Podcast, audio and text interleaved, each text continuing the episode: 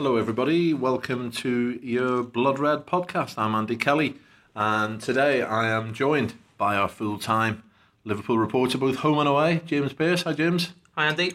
And uh, and our partner in crime today is uh, is our L F C digital guru, Paul Gorst. You alright, Gorsty? I'm alright, Andy, yeah. Uh, well, look, it's, it's been uh, a week since uh, we did a Blood Red.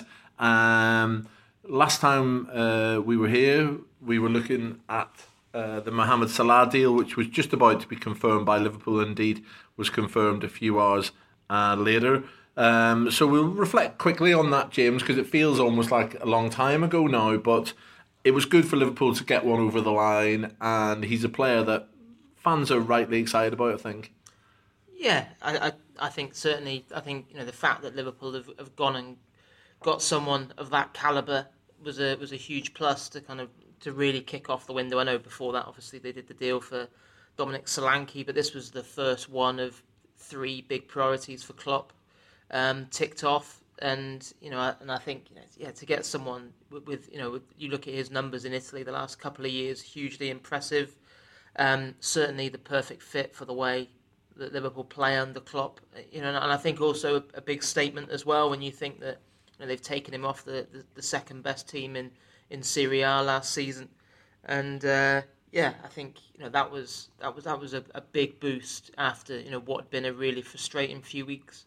Paul, the the Salah deal, any concerns about it in terms of obviously his time at Chelsea, where he didn't get great opportunities to be fair, but didn't do a great deal when he did?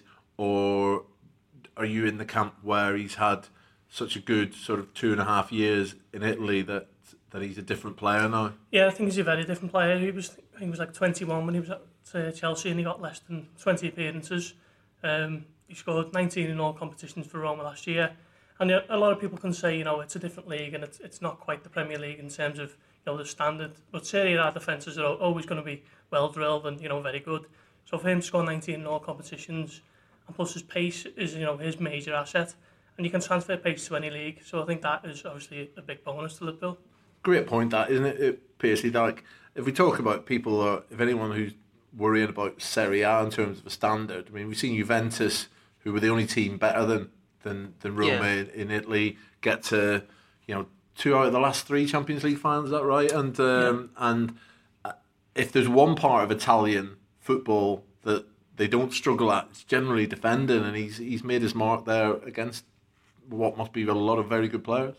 Yeah, and I think, you know, not only the goals, but you look at his assists as well. I think, you know, what was it, double figures for, for both of those, you know, one of only eight in Europe um, across the whole of last season.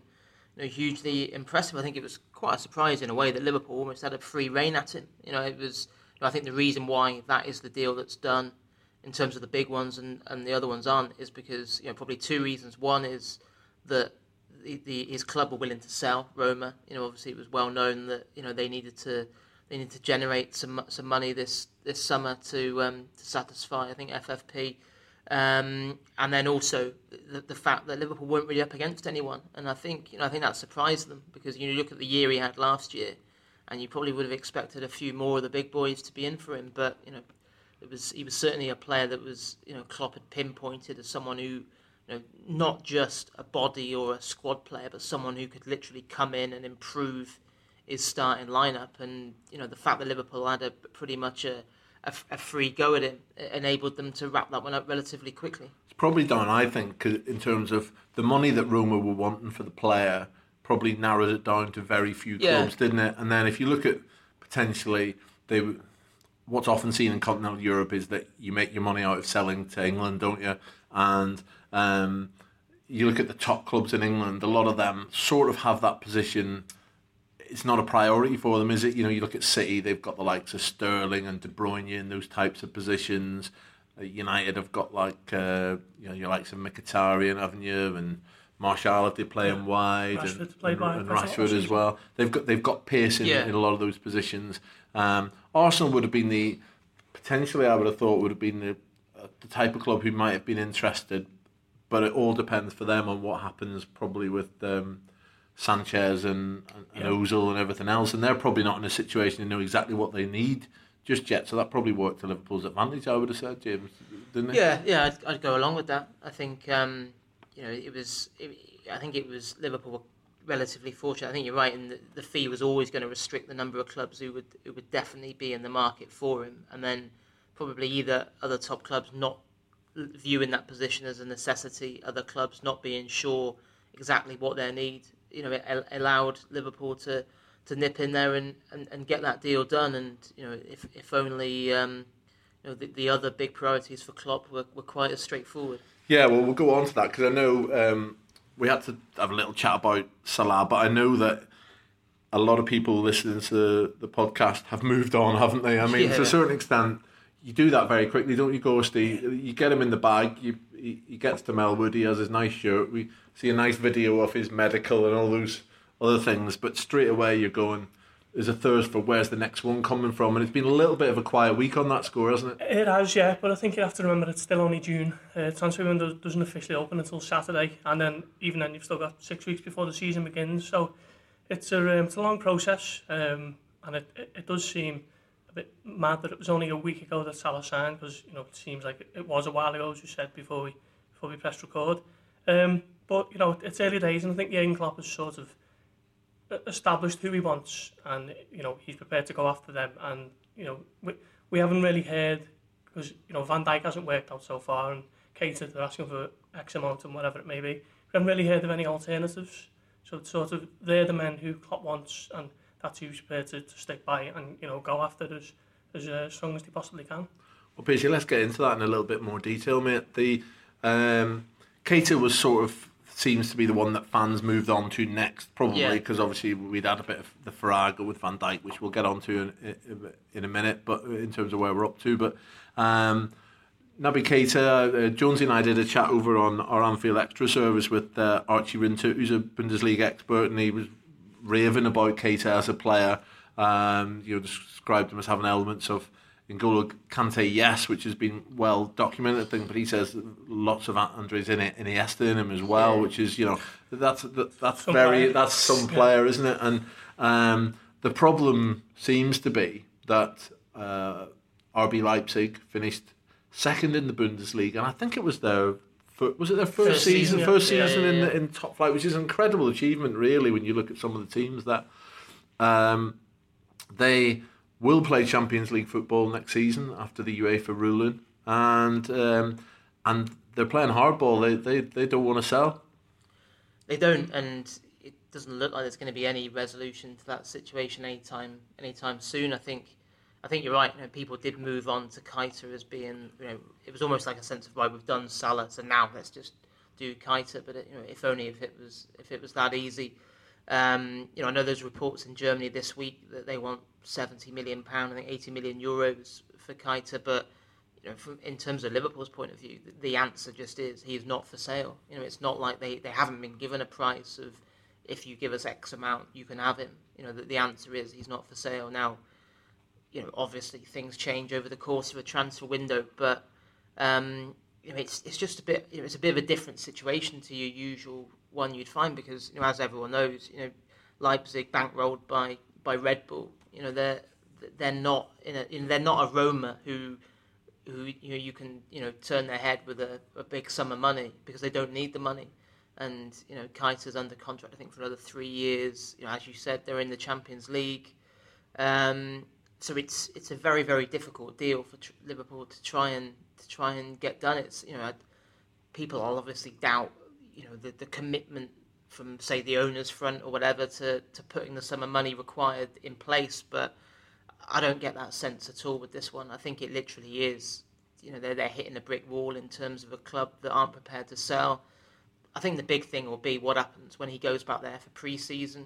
You know, there was there was murmurings this week that he is keen on a move to Anfield, but isn't prepared to really kick up a fuss. Well, you know, will he when he goes back there? Will he just knuckle down and accept that his future is at Leipzig for another twelve months? We we know he's got this clause in his contract where he's available for fifty-five million euros next summer, about forty-eight million pound.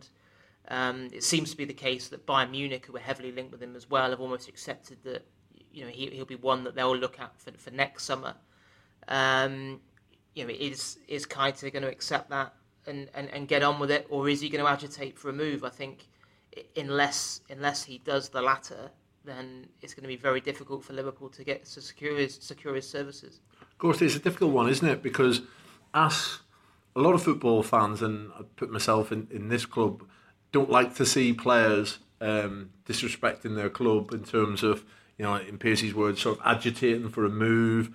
And we, we've certainly been, we've seen players like, for you know, I always mention Raheem Sterling at this point, but, you know, that was a very unsavoury episode in Liverpool's yeah. history.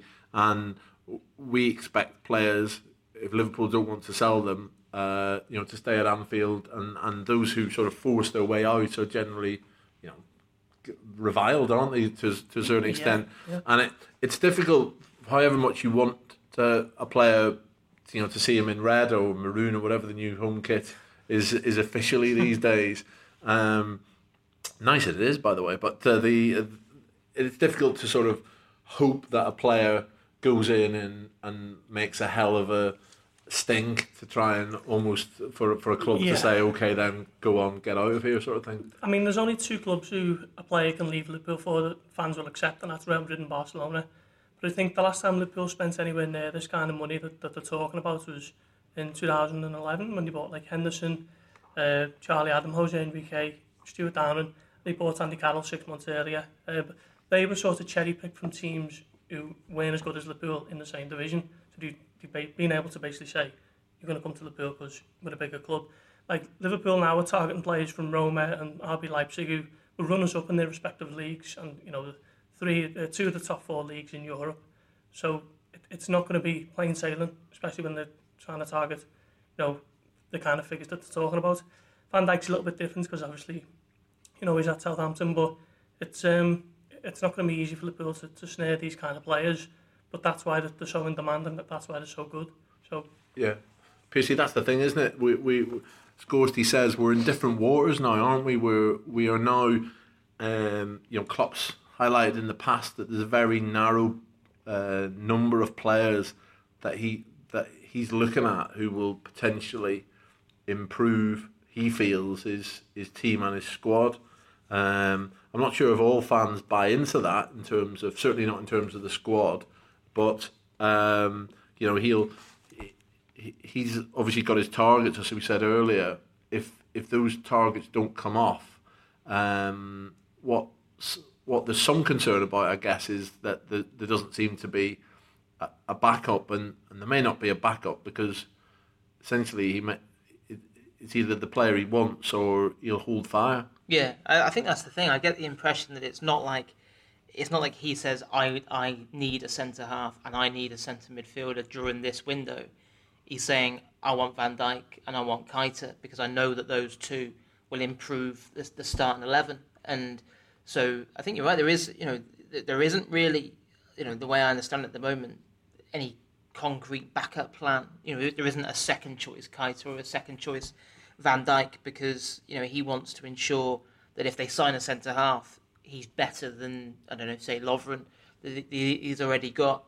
Um, you know, my concern on that front would be, you know, if you, if you even if even, you know, obviously Lovren divides opinion amongst Liverpool fans, but even if you even if you're a big Lovren fan, I'd suggest, well, you need to you need, still need to bring a centre half this summer who's better than Klavan, because I would say you can't go into the season with Klavan as the third choice centre half when. Especially with you look at the amount of football that Matip and Lovren missed last season. I think certain midfield is a bit different because I think I think Keita is viewed as such a a special talent by Klopp, and you know, as you said earlier, we've all spoken to various German experts this week. I spoke to Oliver Hartmann from from Kicker, who watches him week in, week out, and absolutely raving about him and his qualities. And you know, and I think so. It's not it's not like Liverpool need a centre midfielder. So if they don't get Keita, they, they have to get someone else. Because I think, you know, you could you could run off five or six centre midfielders Liverpool have got. Um, you know, especially if you threw into the equation Coutinho dropping a bit deeper. You know, it's you know with Henderson you know back fit for the start of pre-season. You know, it is actually quite a congested area of the squad. But I think he feels as if Keita is that good that he is better than than a lot of what they've all got or, got already. Um, So it is going to be very interesting. I think I think Liverpool aren't at the stage yet where they're abandoning all hope of, of Keita and Van Dijk, because I think they know that it's, you know, things can change quickly in, in football, especially when the players go back to their clubs. Um, you know, and, and you know, Keita will know how much Liverpool want him. You know, he'll be out. I'm sure he'll be having some discussions on that front. Um, but it will be interesting at what stage Liverpool do decide. You know, essentially when Klopp decides that, you know, this isn't going to happen, and then what does he do then? D- does he push on with what he's got, or is there someone else out there that he thinks would be a, you know, a decent backup option? Paul, the, the, the it's not like for like, but if if if Keita remains off the table from Leipzig, so to speak. Um, in terms of bolstering the midfield, there's been talk of uh, Oxlade-Chamberlain, who Liverpool are sort of hovering, waiting to see, you know, how his situation develops at Arsenal. Uh, that would be a different situation, I think, in terms of James has outlined Keita's qualities in terms yeah. of, you know, being such a talent to come straight into the team. Oxlade-Chamberlain would be a player most people would see as probably a really excellent squad player. Yeah. He's got a few yeah. different. few different strings to his bow, doesn't he? Yeah, that's exactly how I'd see it, to be honest. Um, he likes to play centre midfield, and, you know, he can obviously play there, but he can also play wide right as well. So I think for the the price that's been, I think it was twenty-five million, is it? Something yeah. like that. I think in this market, for twenty-five million for an England international who can play centre midfield and, and right wing as a squad player, and he's not going to be a detriment to the team when he comes in. He's not going to be a weak link. Um, I think that would represent smart business for Liverpool. Um, so I'd like to see that one done personally. Um, yeah, if Neil, if Neil Jones was in this podcast, he'd be shaking his head now. So very much not. A, he doesn't rate um, Kante though, does he? No, he doesn't. And, uh, I've highlighted this yeah. with him before. Christian Walsh on the hand, a massive Oxlade-Chamberlain uh, fan. Uh, you're in favour. Piercy, the, the problem might be that the reason he wants out of Arsenal is is more game time. You, you you'd be effectively saying to him, look, you haven't you haven't managed to secure a first team place down there. Come up here and have a go. But you couldn't give him any promises on that score, as you say, because it's midfield is a relatively congested area. Yeah, and I think that's when you when you kind of look at it in, and weigh it all up. That's probably what you foresee as being a potential stumbling block to, to that deal happening. I think at the moment Liverpool's stance with Oxlade-Chamberlain is very much, you know, they want to be up, kept, kept updated on his situation. He's of interest to them. Um, you know, I think probably slightly wary that their interest could be used as a bargaining chip in his negotiations with Arsenal. Um, but, you know, from what I'm led to believe, he's nowhere near signing a new contract there. So, you know, he, he felt quite disrespected by the offer that he was made at the back end of last season. Didn't feel as if it was, you know, reflective of, his, if he, of what he sees as value to the club. So unless Arsenal's stance changes, you know, it doesn't look as if he'll be penning a new deal there. And from, from what I'm what I'm told, Arsenal would accept they'd had to they'd had then have to sell him rather than risk losing him for nothing next year. Um, so I think at that stage, Liverpool would certainly be be looking to, to make a bid for him. But I, I guess if he gets to that stage, it then comes down to Oxlade-Chamberlain himself in terms of does he back himself to. to come to Liverpool and, and earn a place. I think I think you know he's not at the level where Liverpool will be able to make him any kind of guarantees about playing time. But, you know, he, he would, you know, I think, as we touched on probably last week, you know, you look at, I'm sure he would have he would have looked at what Klopp has done for various other young players in that squad, you know, Notley, Emre Can, um, and probably thought, you know, I quite fancy the, you know, the prospect of continuing my development under his guidance. Um, but, yeah, I think... I think the way I see it is he would be an excellent squad player for Liverpool. And at twenty-five million, as Paul said, you know, for a, a relatively young England international, um, would it would it would make smart business. But, you know, I think there's a lot that's got to happen between now and then for that to become a reality. The the the third, if we go on to the third member of the Holy Trinity of the summer, really, in terms for Liverpool, and. Um, You're sort of almost, we're going back to where the summer started, really, which was with Virgil van Dijk. And uh, you did a Q and A with, with fans on the online today on on, on the uh, on the Echo website. Lots of interest in terms of where we're up to with Virgil van Dijk. Could the deal be revived? And um, essentially, in Liverpool's view, I think the, the ball's very much not in their court anymore, yeah. isn't it? It's it's it's it, it's not dead, but effectively they're very much on a, uh, you know, I've stepped away as they promised they would, really. Yeah, and I, and I think the only way they step back in is if they get any kind of encouragement for Southampton that that their interest would be kind of uh, accepted and, and and encouraged in some way. I think it's they've got to be very careful where they where they tread on this one. You know, obviously with the fallout from the, the apology and publicly withdrawing their interest at, at the start of June. Um, you know, I think I think even even without that episode happening, you know, it was pretty clear that Southampton weren't keen on the idea of selling to Liverpool. You know, what would he be, the, the sixth player yeah. to make that leap in what three years? Is it three years? Three yeah. years. I mean, it's it's you know, I, I think it's fair to fair to kind of summarise that they're pretty sick to death of Liverpool coming in and, and cherry picking their talent each summer.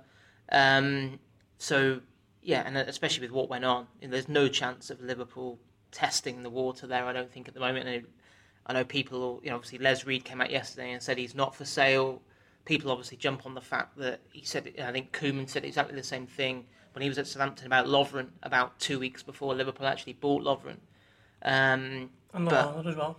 S- yeah, similar thing. Yeah, similar similar thing. So, you know, we all know that things can change very quickly in football, and what people say publicly can be very different to what it is privately. But I, I think this is a this is a different situation to then. You know, it's.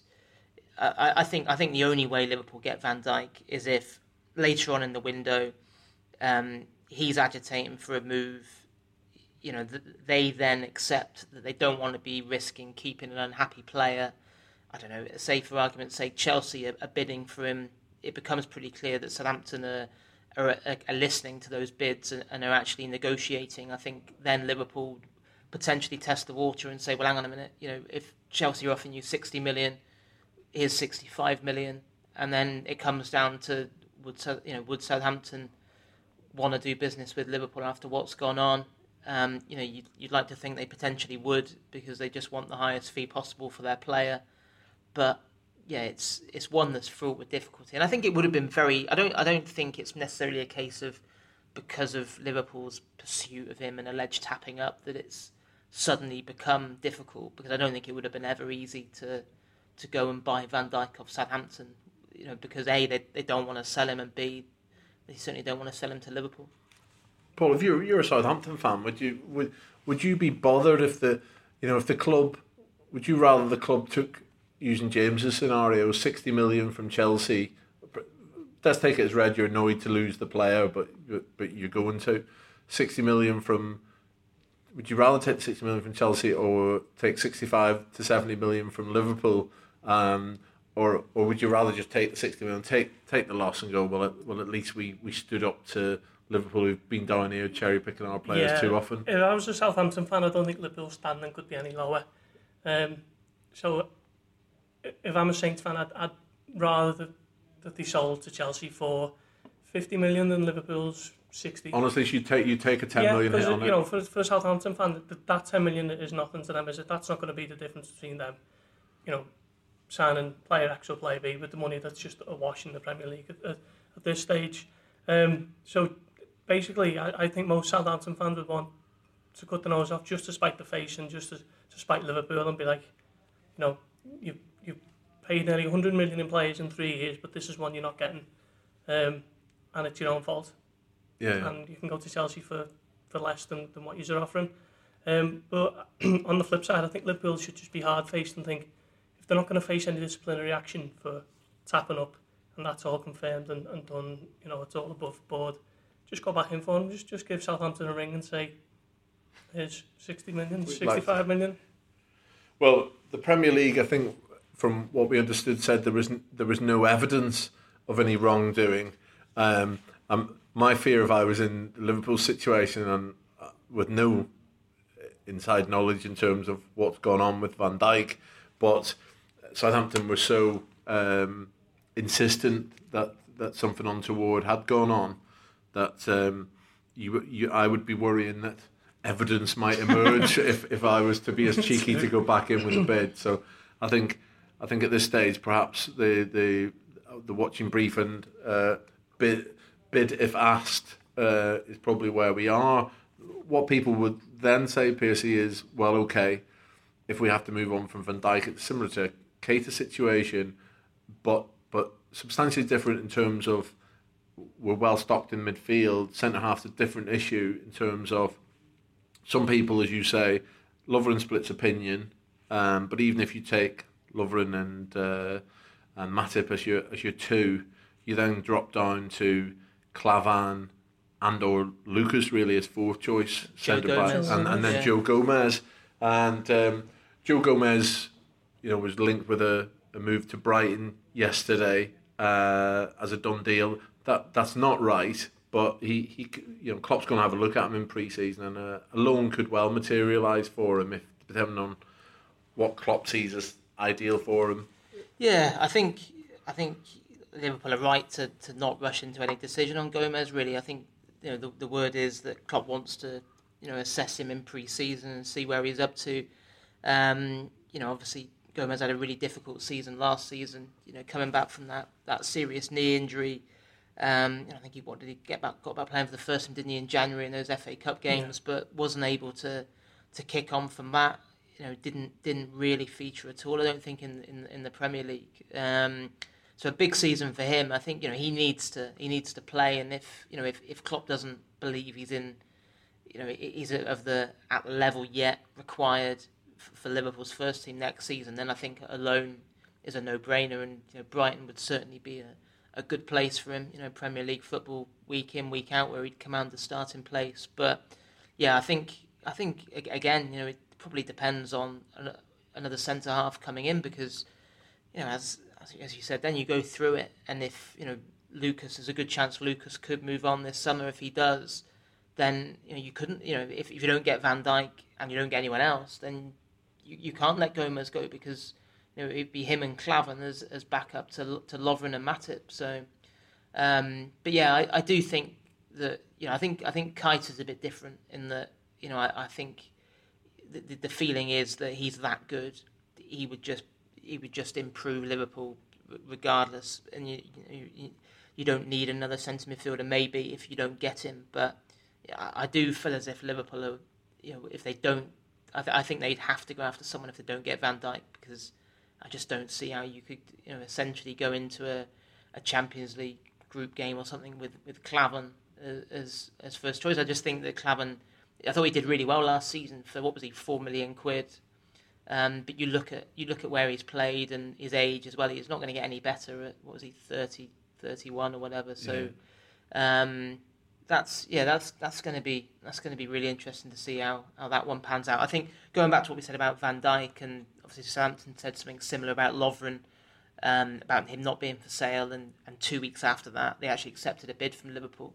I think the difference then was, and this probably applies to Keita as well as Van Dijk, is that Lovren really agitated for a move to Liverpool. You know, I remember there was quotes from him, you know, almost threatening to, to not turn up to training. I think there was a quote where he said, "My head's already at Liverpool," which is, you know, and Southampton had just rejected an initial bid.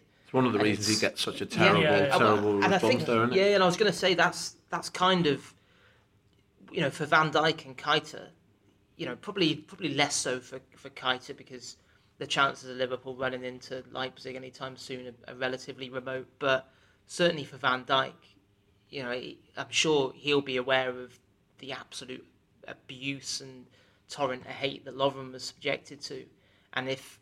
We're essentially saying that you know the ball was probably in Van Dijk's court in terms of it was pretty obvious three weeks ago he definitely wanted to move to Liverpool. How much does he want to try and make that happen? Well, if he does make that happen, there's obviously no doubt that he will receive the same same treatment as, as Lovren has.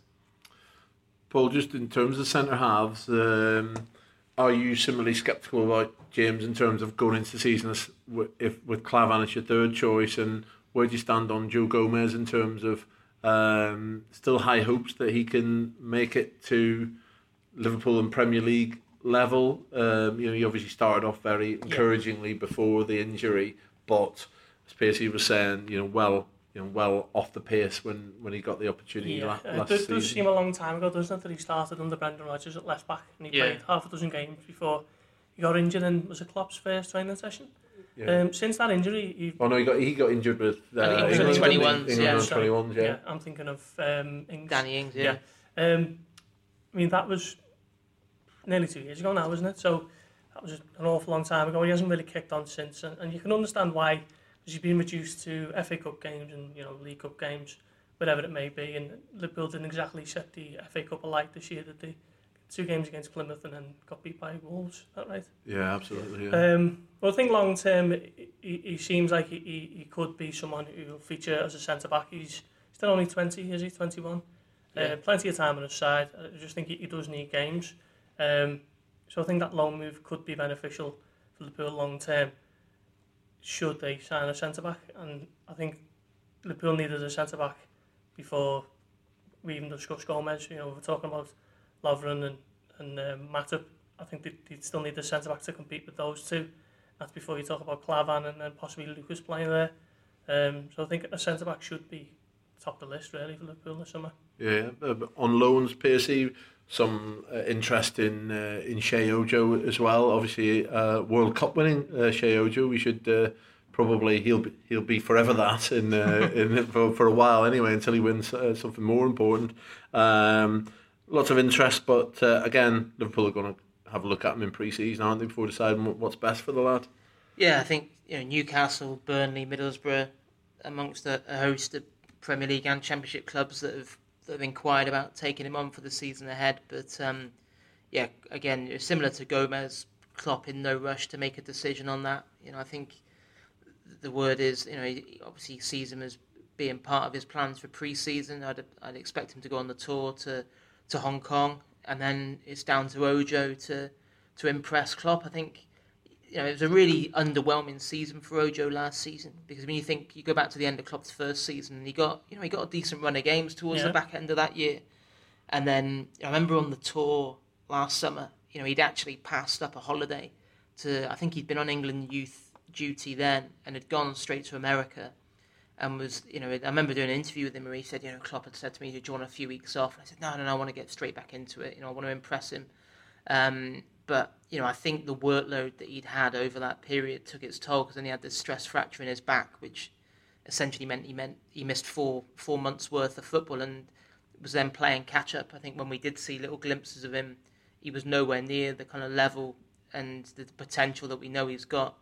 Um, so yeah, it'd be interesting to see. I, I can see he's he's potentially one who could who could force his way into Klopp's plans for the season as a squad player. I think you know you obviously with Salah coming in, going to be very very difficult for him to re, you know when he's got Salah and Mane ahead of him in the pecking order in terms of a start. But you know we talk about Liverpool needing a squad for the for the season they've got coming up.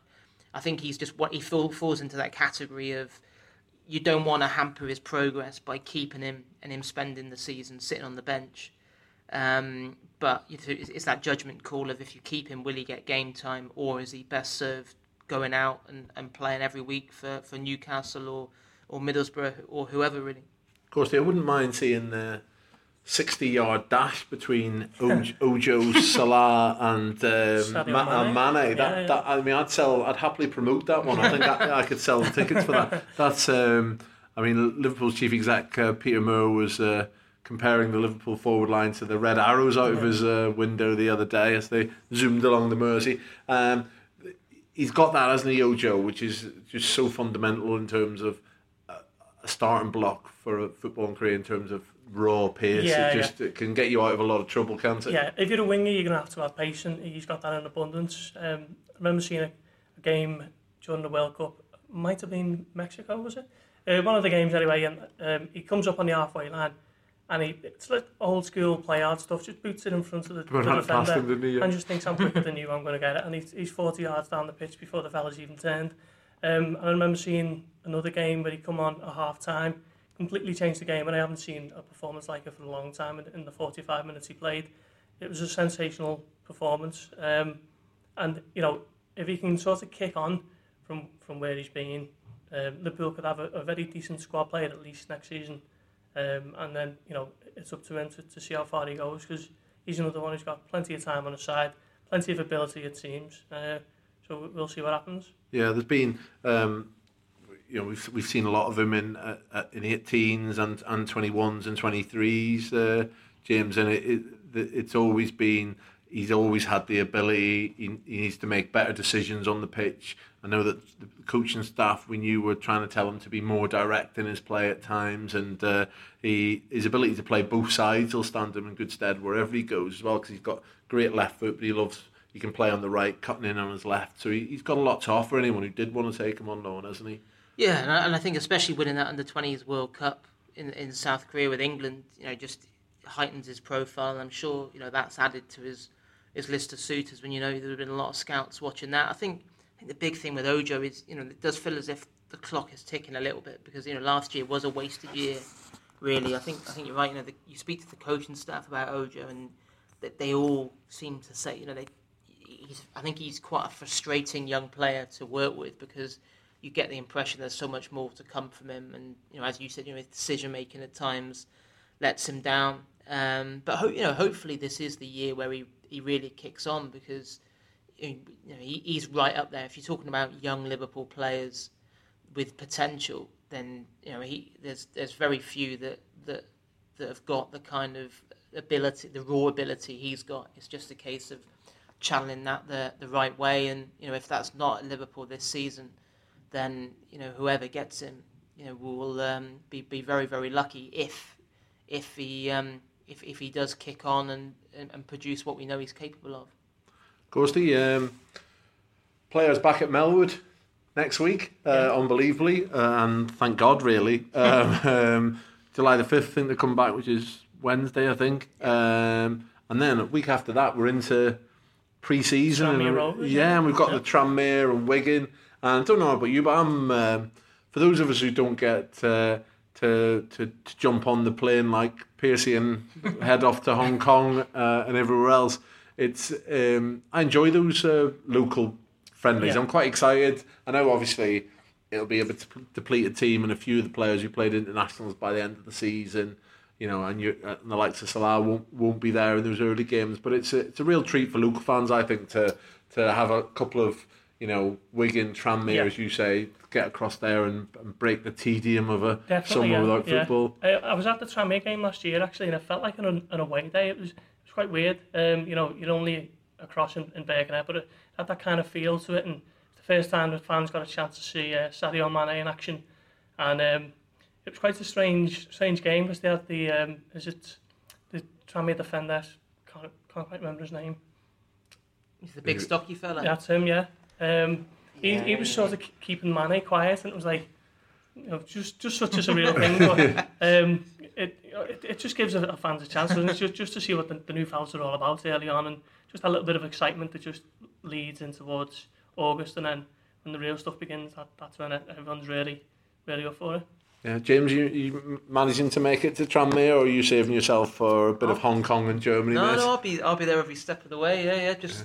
Sorting out the plans this week for Hong Kong and then the training camp in Germany. So it's a good looking set of fixtures, isn't it? It sort of builds yeah. nicely, doesn't it? Yeah, I think it's a good balance. I think it probably before Klopp came along, you kind of got the feeling that it was the tours were getting longer and longer, and it was more about flogging shirts than necessarily getting the players in tip-top condition for the, the, the, the kind of challenge ahead. But I think there's no doubt that Klopp has got hold of that, and I think you only have to look at the itinerary this summer to see, you know, he's it's very much what he wants rather than what anyone in a commercial department wanted. I think if it was if it was a commercial trip, Liverpool would be probably playing four or five games in Asia and Australia, which is what they, they could have done and earned a lot more money. But um, Klopp made it clear that, you know, I think the, the end of season game in Sydney was a compromise in terms of we'll go there now rather than in pre-season. You know, a very short tour of the Far East, only six six days, I think it is, two games in Hong Kong. Then he takes Liverpool to, to Germany, um, Bavaria, you know, obviously an area he knows very well for that training camp. And, you know, I think the other big thing is, you know, really high caliber opposition as well. When you look at, you know, the Aldi Cup, playing, you know, Bayern Munich and, you know, potentially Atletico Madrid in, in a second game then, and then, you know, obviously Hertha Berlin and over in Berlin as well, and, you know, the, the game against Bilbao in, in Dublin. You know, there's you look at it and you think that there's. There's no real reason why Liverpool should be undercooked come the middle of August, and they shouldn't be shattered either from some crazy global tour. So, yeah, obviously there's bound to be challenges along the way, but you know, on paper it looks like a solid pre-season. Yeah, well, um, Liverpool with that looming Champions League playoff uh, very in the first week of the season, first two weeks of the season for the two legs, uh, will need to hit the ground running, and uh, let's hope uh, pre-season does the job for them. But um, that'll about do us for today. Um, uh, no doubt we'll be back early next week. Who knows what twists and turns we'll see in the various transfer sagas between now and then. But for now, this has been your Blood Red podcast. Thanks very much for listening, and uh, we'll be back with you uh, early next week. So have a good weekend, and uh, cheerio.